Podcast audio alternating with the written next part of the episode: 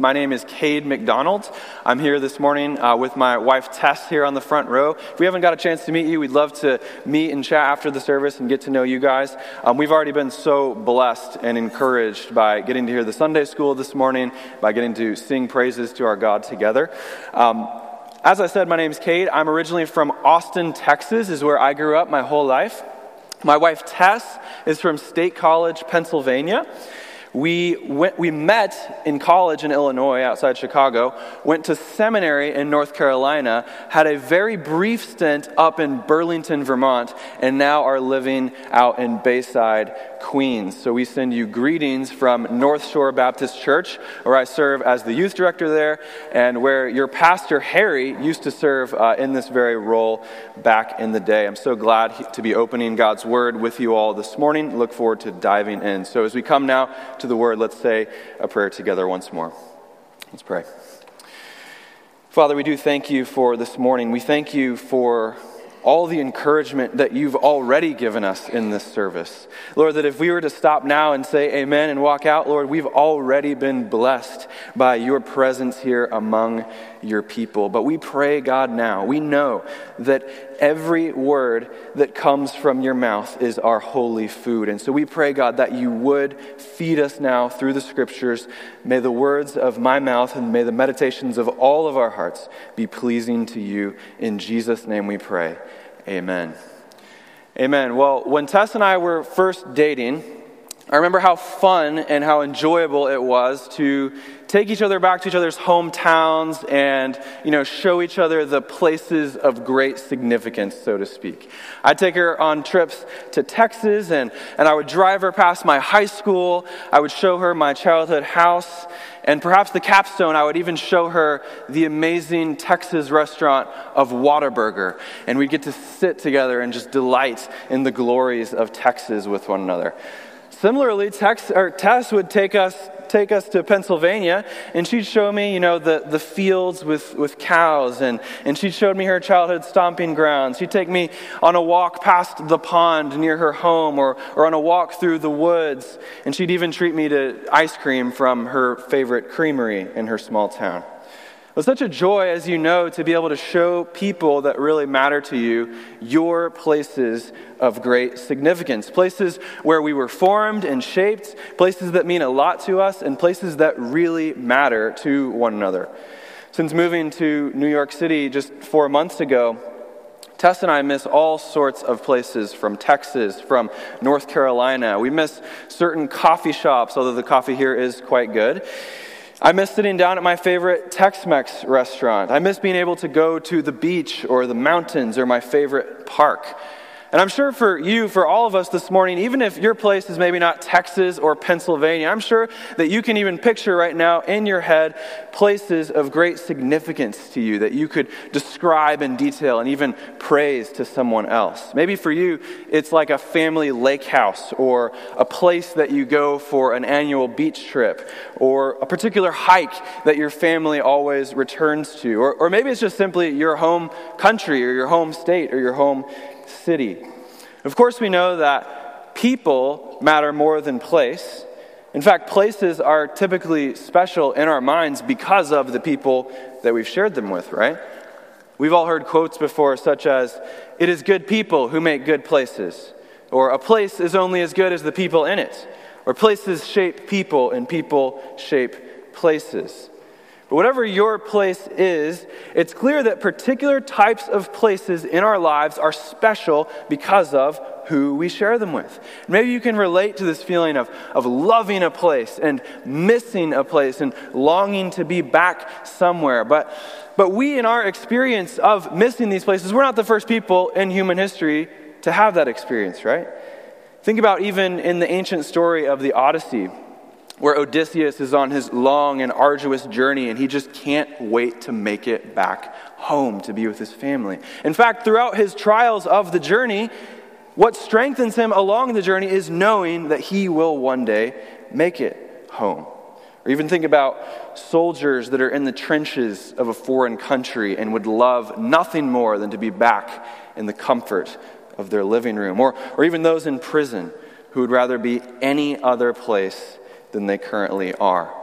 Well, this morning in our passage, Psalm 84, we meet an ancient man who is separated from his favorite place in the world, which is God's place. And he's singing a song, and he's inviting us, his readers, to sing along with him about his pilgrimage to Jerusalem to worship God, to worship the Lord in his holy place. This is a place that is obviously very important and special to the psalmist, and because of that, he wants to share that place with us. So let's go to the word now Psalm 84. This is God's word. To the choir master, according to the Gittith, a psalm of the sons of Korah. How lovely is your dwelling place, O Lord of hosts! My soul longs, yes, faints, for the courts of the Lord. My heart and flesh sing for joy to the living God.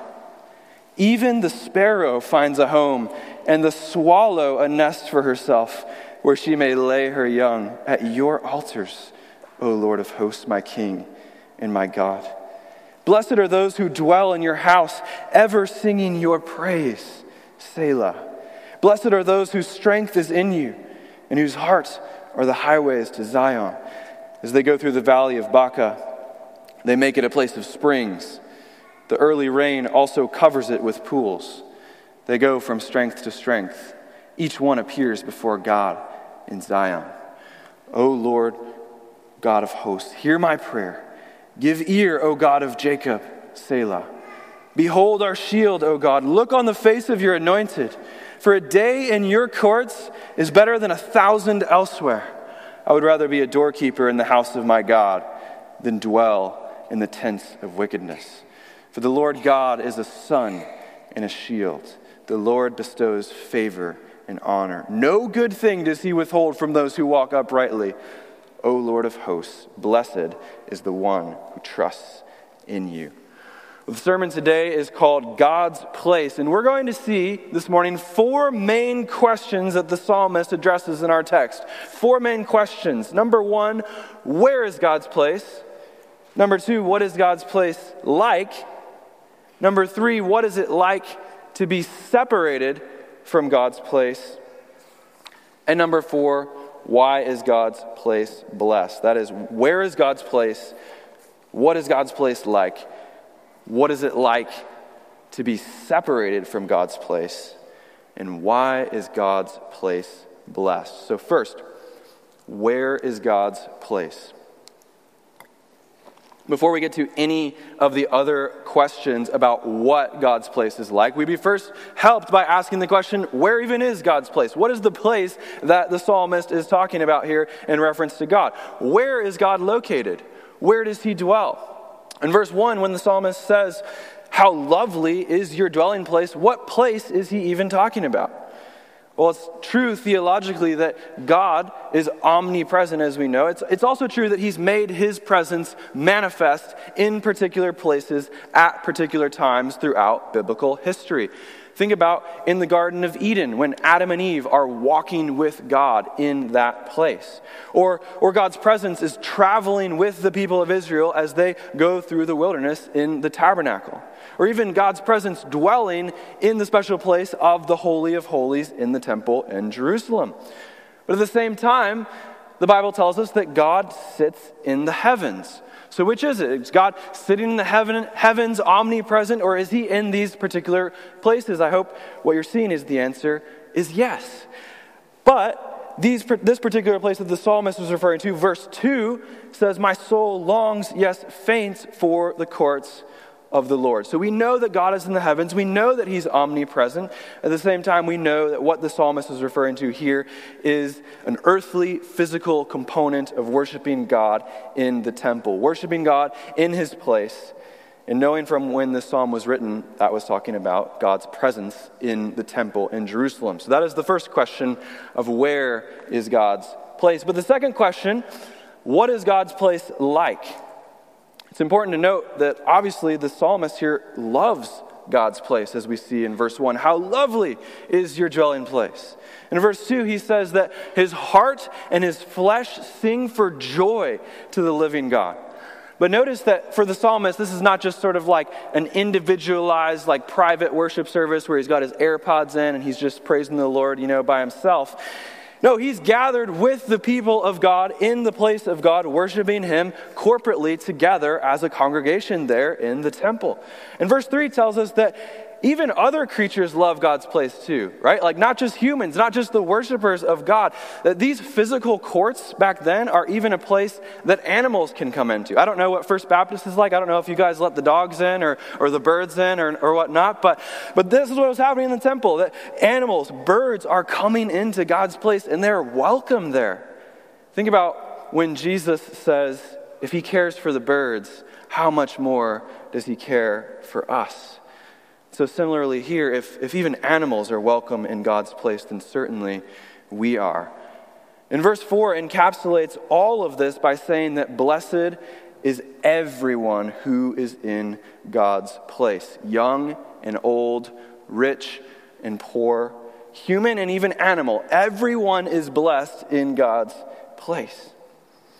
But here today, we're not experiencing necessarily God's presence in the garden or God's presence in the tabernacle or like the psalmist, God's presence in the temple, are we? Because as we get into the New Testament, the book of John tells us that the Word Jesus became flesh and dwelt among us. So, as we get at this question of what is God's place, we see that in the New Testament, shedding light on this psalm, that, that Jesus becomes the physical manifestation of God's presence with us, with his people. Amen? But we know that Jesus died and he left earth. Thankfully, that's not the end of the story. There's more to the story than that. But, but Jesus is not like here, physically, tangibly, like walking around, singing songs of praise, worship, or being even the one preaching this morning, right? He died and left earth. But, but when he left, he sent his Holy Spirit to dwell in his people's hearts. And now we, you and I, everybody here who worships the Lord Jesus Christ, has the Holy Spirit in our hearts. We are the individual places where His presence dwells, but not sort of like these individual isolated islands with our AirPods in. But God's presence, God's place is with believers. As it says in Ephesians, we are all like living stones being built into a spiritual house with Christ Jesus Himself being the cornerstone. And so, what is that place today? Where is that place?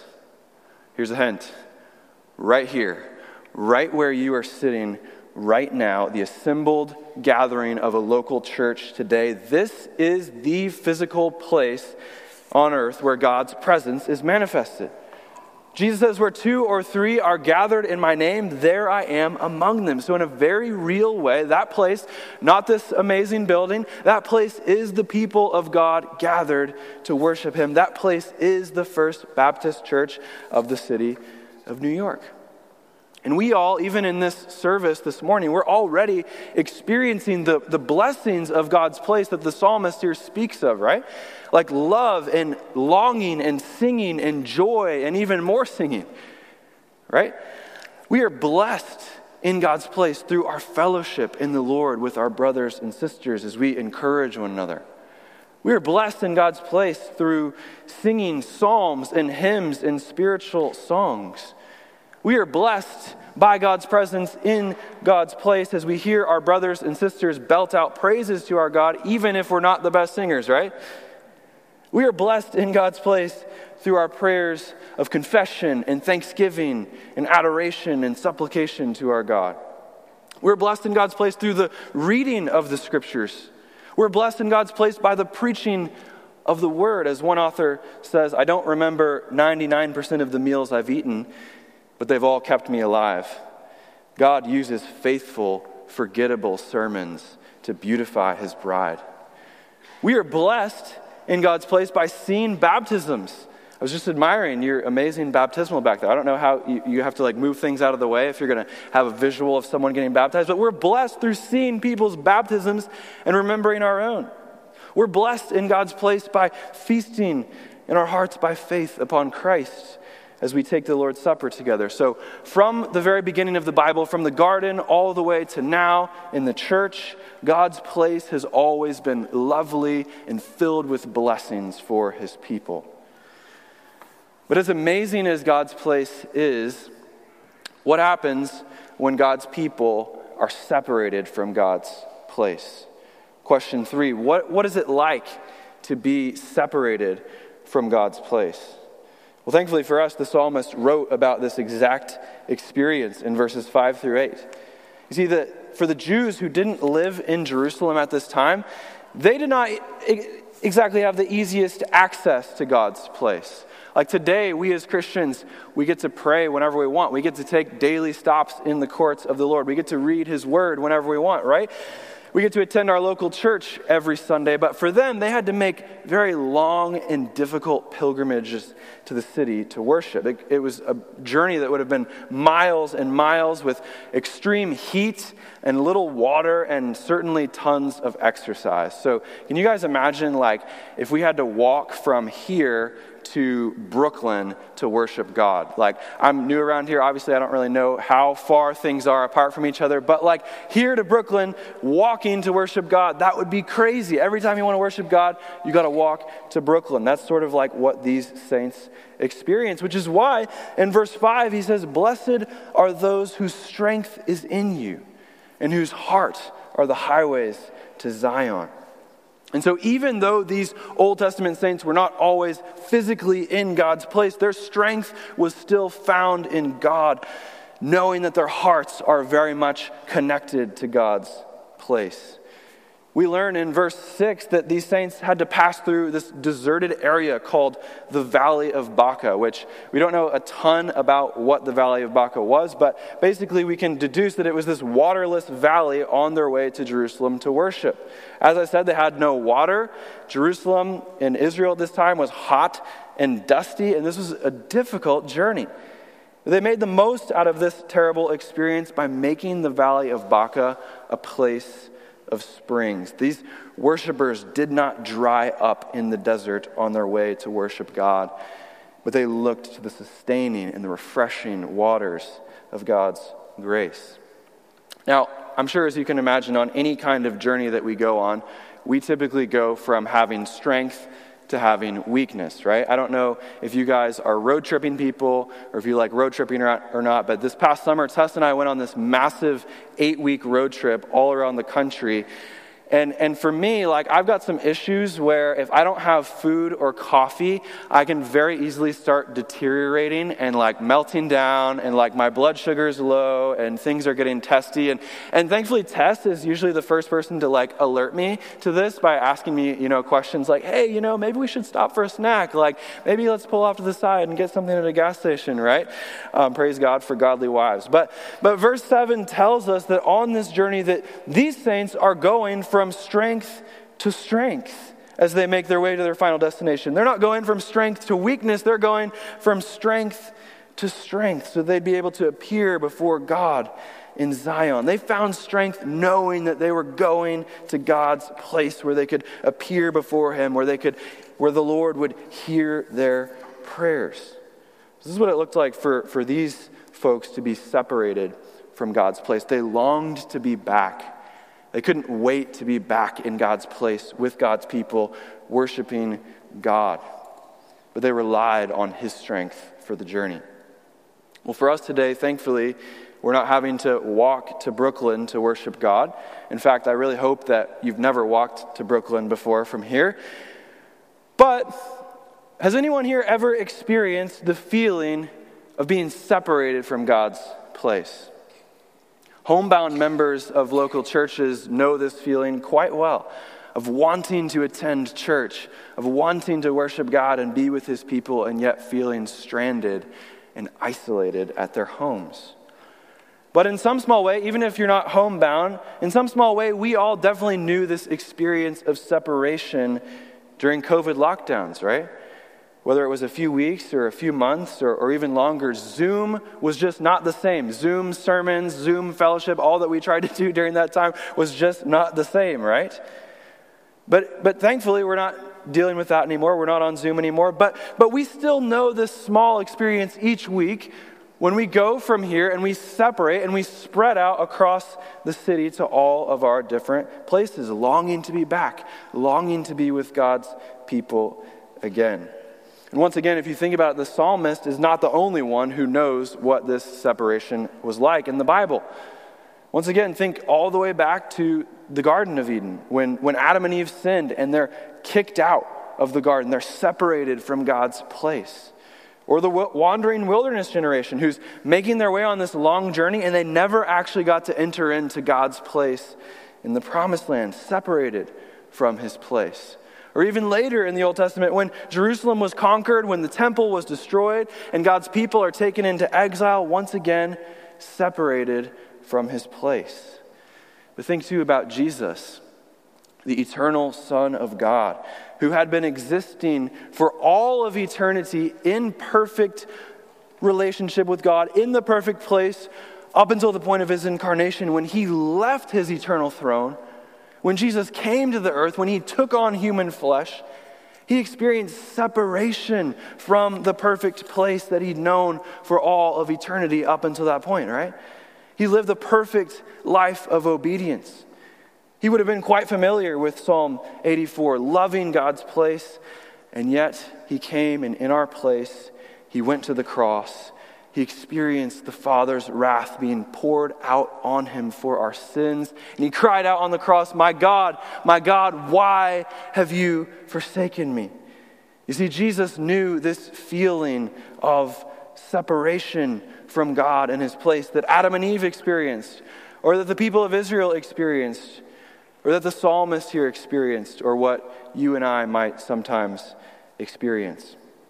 But our experiences of separation are nothing compared to how indeed our Savior was separated from God's perfect place for us.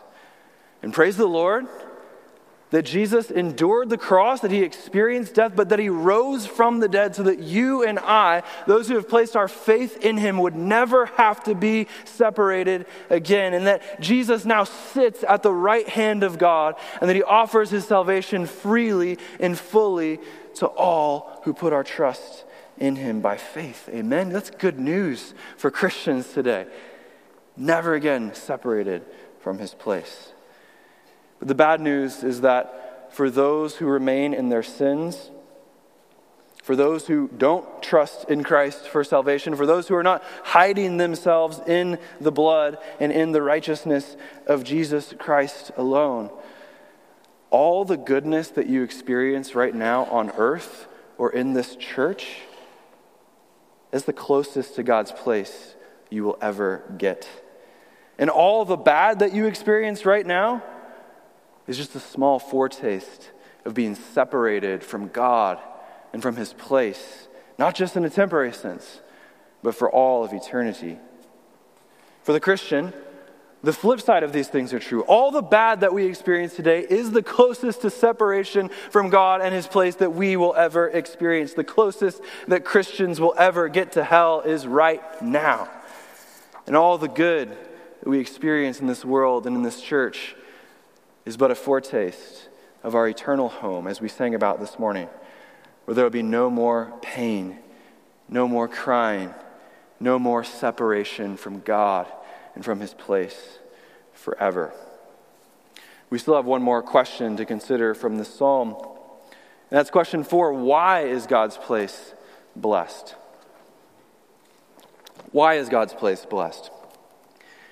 If you think about it, the psalmist could have potentially had a better earthly life if he just would have like left the people of God and just gone out and, you know, lived his life for riches and pleasure and his own personal advancement in the world. In an earthly sense, he could have pursued a technically better life. But the psalmist knew to his very deepest core that a day with God's place is better than anything else that this life has to offer. Look at verse 10. He says as much. He says that a day in your courts is better than a thousand elsewhere.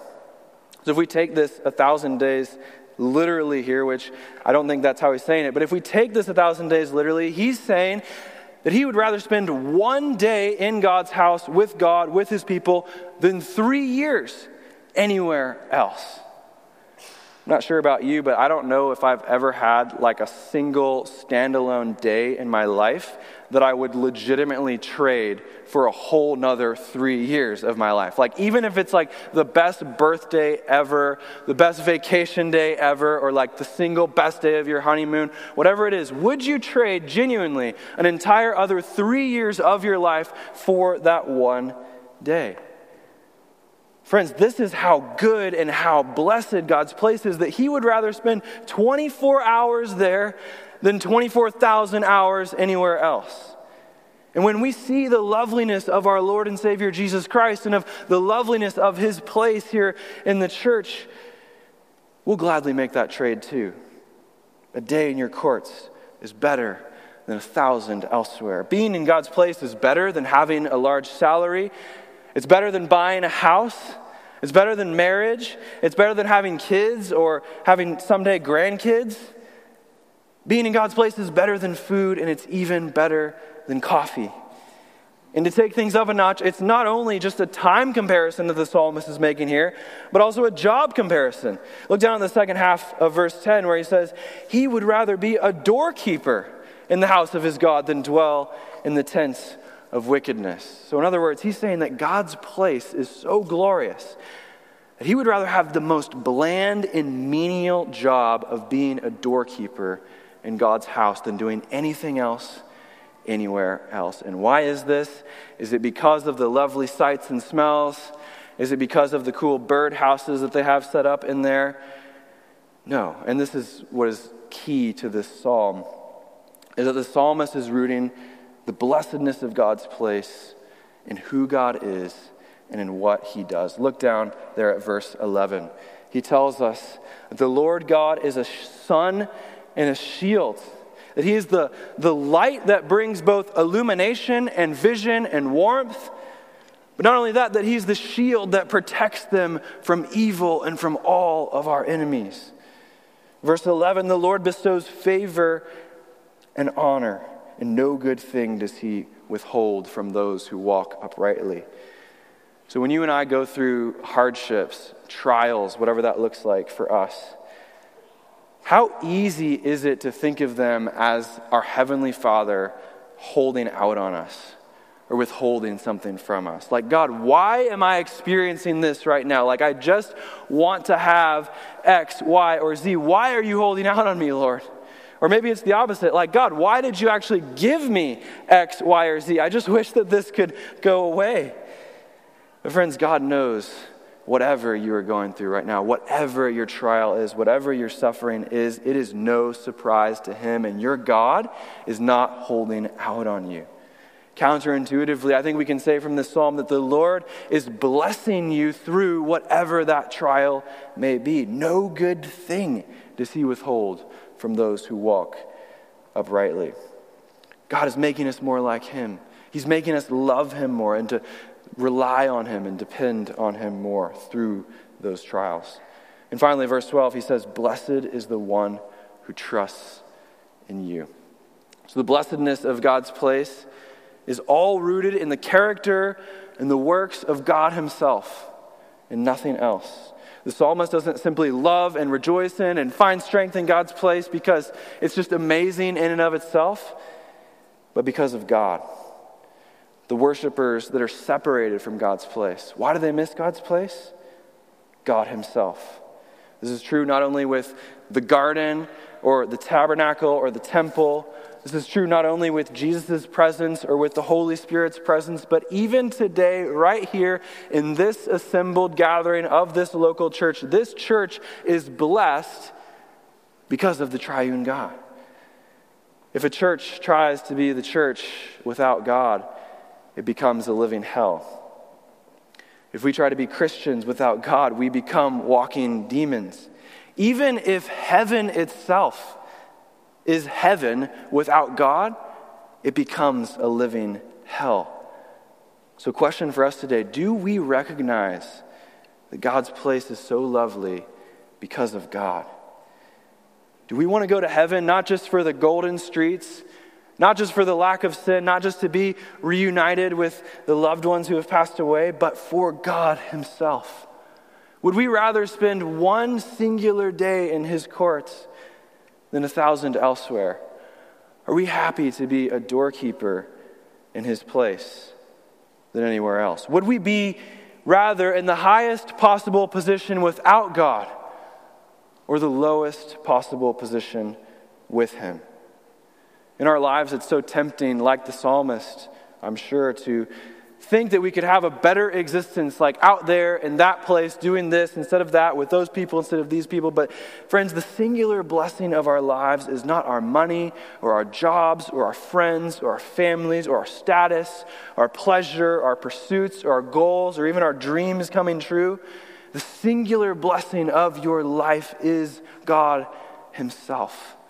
And friends as this church God has entrusted First Baptist with the amazing stewardship of displaying his glory as a church, both to one another and to the watching world, and ultimately to the nations. God's gloriousness is like the diamond of great price, and this church is like the prongs to display his beauty. So, as we come to a close, I have another question that might arise in our minds from studying a psalm like this. What do we do when God's place doesn't feel as amazing as it sounds here.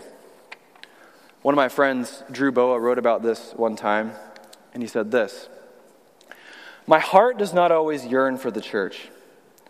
It doesn't always yearn to go to the hospital either, especially if there's been a breach of security and the psych patients are loose.